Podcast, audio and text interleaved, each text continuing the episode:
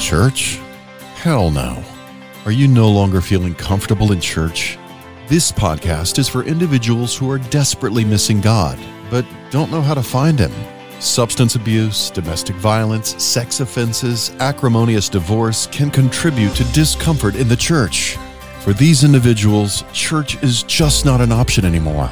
Ordained minister Dennis Hall and his guests invite you to listen to this podcast for topics that are inspiring, uplifting, and will bring hope to those who just feel church is not relevant in their lives today.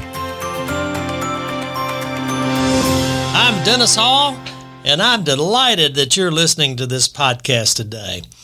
We live in a very strange time. It seems like all around us, we're seeing protest, civil disobedience uh, of all types. It seems to have intensified over the last uh, two or three years. Perhaps it's always been going on in one way or another, but it sure seems to be a part of our our life today. And it raises some very interesting questions, I think, for people who profess to be followers of Jesus Christ, Christians. What are the questions? And we're going to talk about that for a little while this morning. And uh, you know, we're right now as as this podcast is occurring, we've got people who are protesting outside the residences of Supreme Court justices. You know, in the state of Florida, they recently passed a law in the state of Florida that prohibits protest at private residences for all of the reasons we can think of, the way it terrorizes spouses and children and other things and it just raises lots of interesting questions.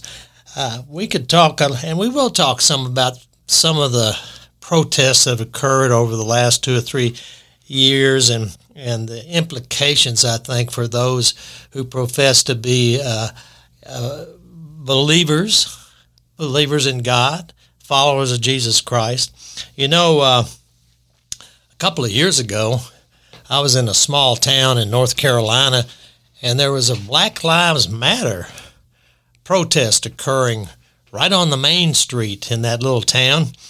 And uh, I had a youngster with me, and uh, and we noticed that there were a couple of uh, prominent, well-known ministers sitting there side by side with the protesters.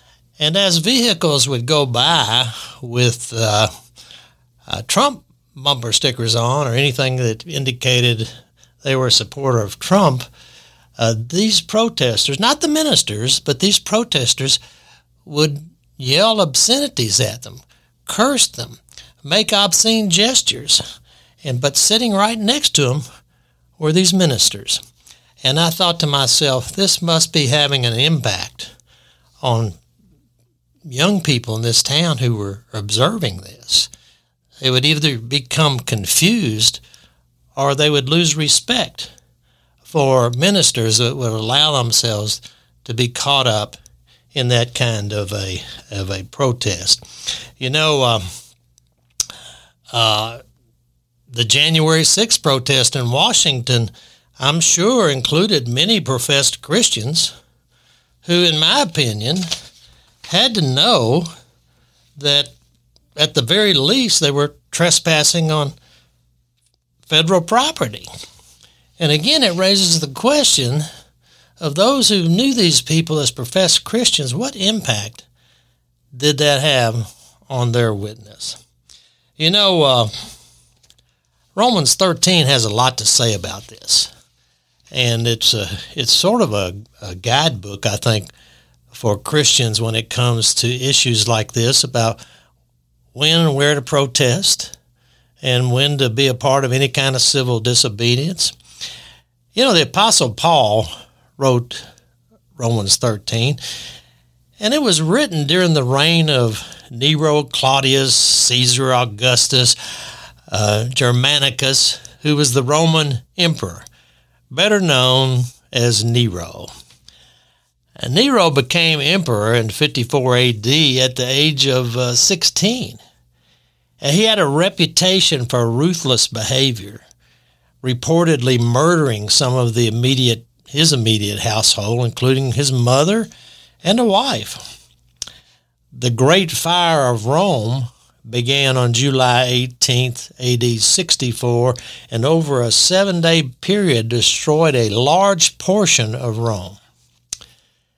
Many believe that Nero set this fire, and thus the popular fable that we've all heard about Nero fiddling while Rome burned. However, Nero accused Christians of starting the fire, and many Christians were arrested and brutally executed by being thrown into the lion's den or crucified or being burned alive. It was a horrible time. But it was in this climate that the Apostle Paul wrote Romans 13. Let's read it. Let's take a moment and just read what Romans 13 says. It says, Let everyone be subject to the governing authorities. For there is no authority except that which God has established. The authorities that exist have been established by God. Consequently, whoever rebels against the authority is rebelling against what God has instituted. And those who do so will bring judgment on themselves. Our rulers hold no terror for those who do right, but for those who do wrong. Do you want to be free from fear of the one in authority? Then do what is right, and you will be commended. For the one in authority is God's servant for your good. But if you do wrong, be afraid. For rulers do not bear the sword for no reason. They are God's servants, agents of wrath who bring punishment on the wrongdoers. Therefore, it is necessary to submit to the authorities, not only because of possible punishment, but because also as a matter of conscience. These were Paul, the Apostle Paul's words. And then Peter, he writes something very similar over in 1 Peter 2. Uh, he, he wrote, Submit yourself for the Lord's sake to every human authority, whether to the emperor or the supreme authority or to governors who are sent by him to punish those who do wrong and to commend those who do right. For it is God's will that by doing good you should silence the ignorant talk of foolish people. Live as free people, but do not use your freedom as a cover for evil. Live as God's slaves. Show proper respect to everyone. Love the family of believers. Fear God and honor the emperor. So we have some very direct scriptural instruction regarding submitting to the existing authorities. You know, all around our country, uh, especially over the last couple of years, we've seen all kinds of examples of protest and civil disobedience. Many of our cities, at least large portions of them, were burned by the Black Lives Matter and Antifa movements. Uh, clearly, significant property destruction. And likewise, in Washington, on the January 6th uh, protest, there was significant property uh, destruction that occurred. You know, we've also seen uh, uh, the government impose fines on bakers and florists and photographers who declined to lend their talents for same sex weddings, another form of, of protest. So, protests are occurring all around us, and many Christians are involved in these protests and, and these forms of civil disobedience. Now, if you hold an anarchist view, you believe that a person can choose to disobey the government whenever they like, frankly, however they like, whenever they feel they're personally justified in doing so. Well, we just read Romans 13, and it pretty much shows that there is no biblical support for this kind of view. On the other hand, you know, if you hold a, an extreme patriotic view, you probably believe that a person should always follow and obey his country, no matter what the command. Now, I've got to tell you that this view also does not have biblical support. The scripture is teaching biblical submission. That is, a Christian should be allowed to act in protest and civil disobedience to the government if that government is commanding that evil be done, such that it would require a Christian to act in a manner that's contrary to clear teachings and requirements of God's Word.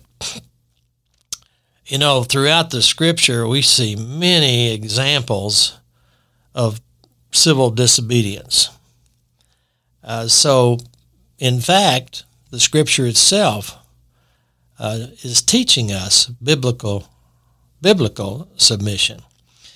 You know, in, in Acts 4, we see Peter and John being commanded not to speak or teach in the name of Jesus. They responded that they cannot help speaking about what they've seen and heard.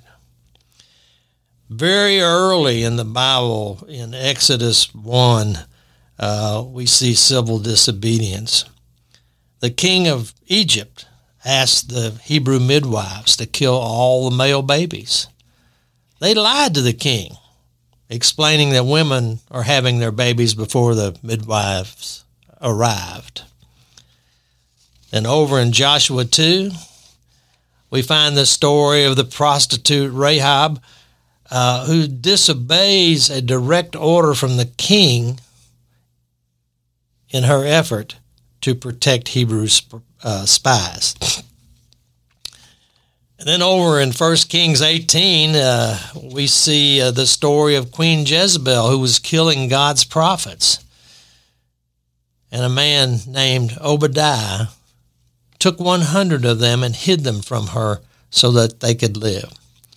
Another example of clear defiance of the ruling authorities' uh, directives.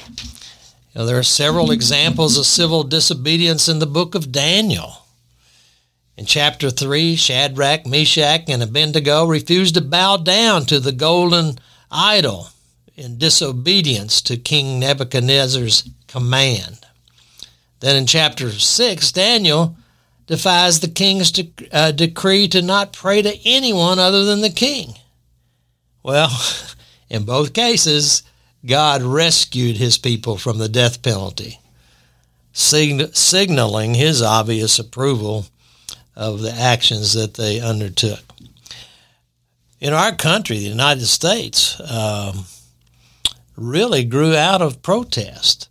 Uh, one could argue that this country was launched by a protest that we call the Boston Tea Party.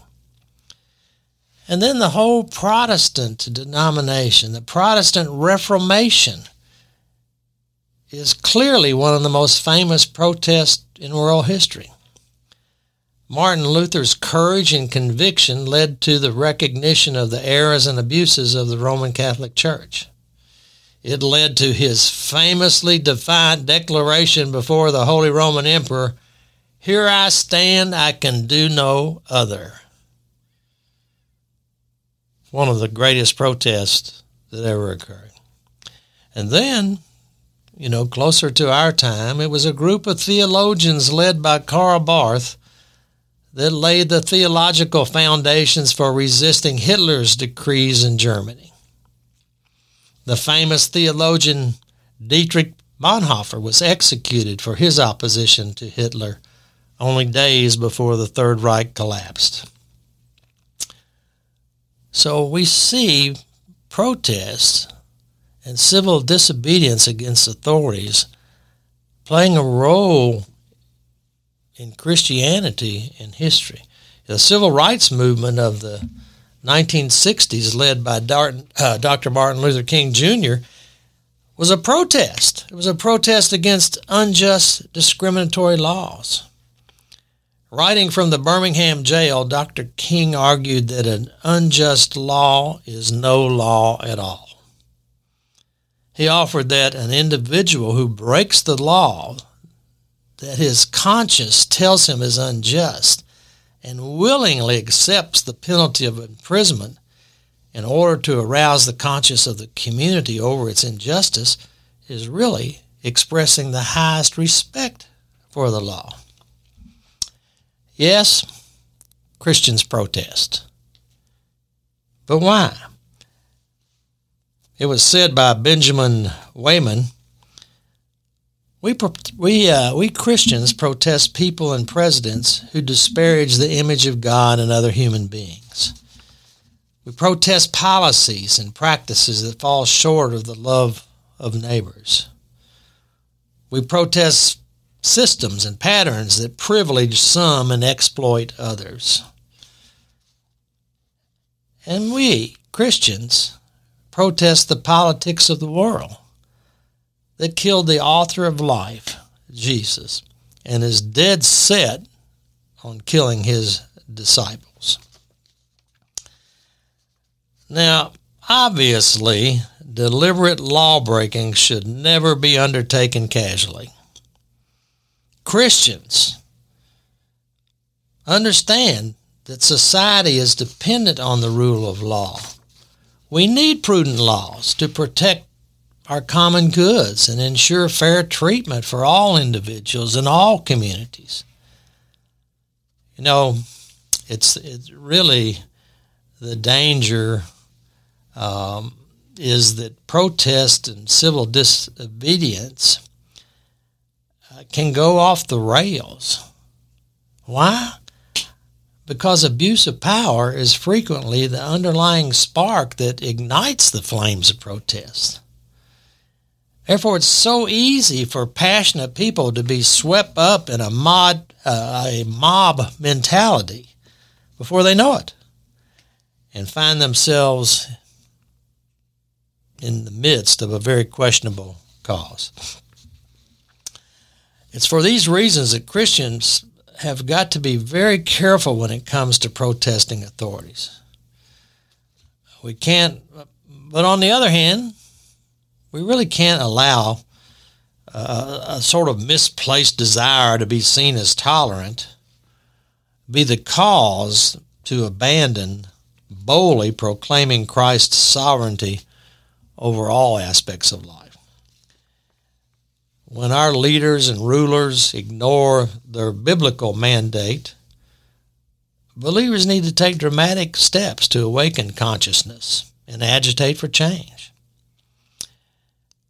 really isn't isn't Christianity isn't Christianity and the witness of Christianity a form of protest in face of the world's death dealing ways? You know, no matter how patriotic we are as Christians of, uh, I mean, how patriotic we are uh, in relation to our country, we're citizens of God's kingdom first and foremost. Our faith does not align us with any political party, Republican, Democrat, or other. Politics, the things we get involved in, uh, in our secular life, politics only displays how we choose to live together in our society. We're citizens of a higher kingdom. You know, the politics of the kingdom of God is that we're commanded to live with our neighbors in love, to pray for our enemies, to bless those who persecute us.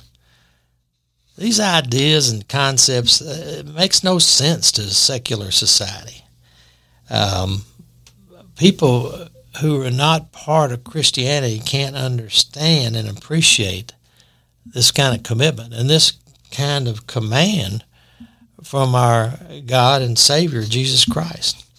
You know, every decision we make as Christians should support God's call for us to be about the business of making disciples and glorifying God.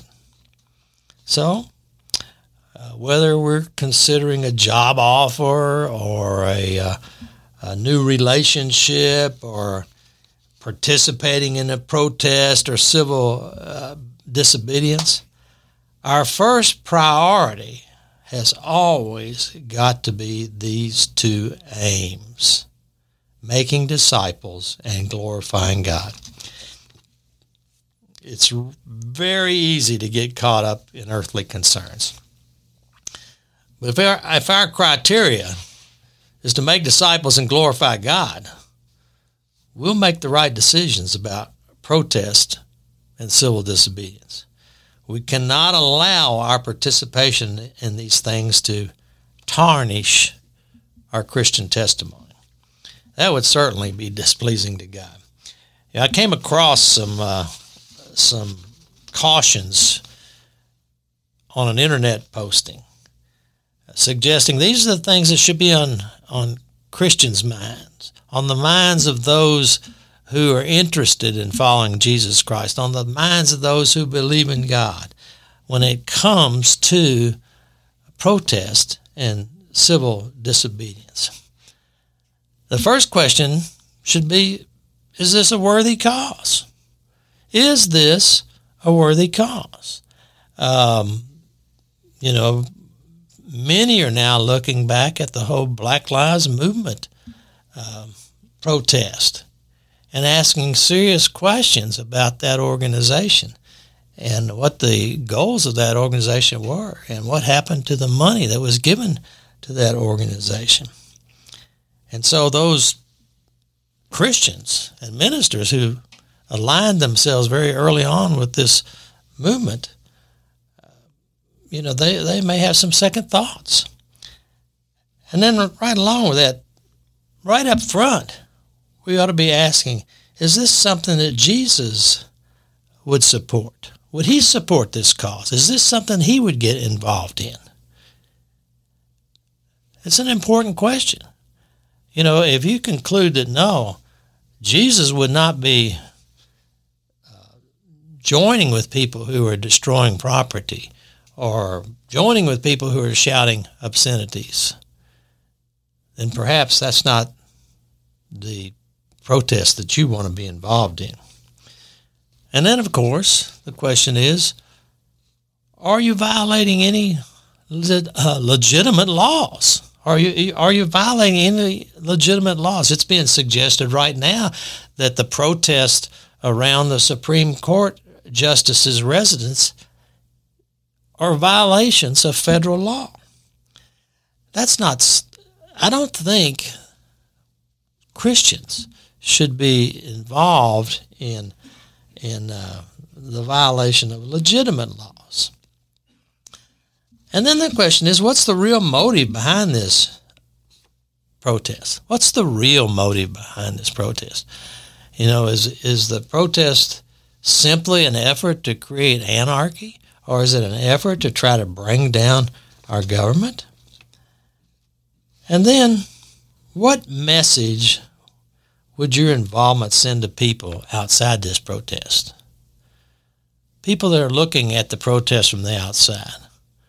What are they going to think about your Christian witness if you're involved in this protest? You know, are you just being used as a pawn in a hidden agenda that you would not otherwise support? That has happened many times through the years in protest. And is the protest just being used as an excuse for violence, destruction, and other forms of evil?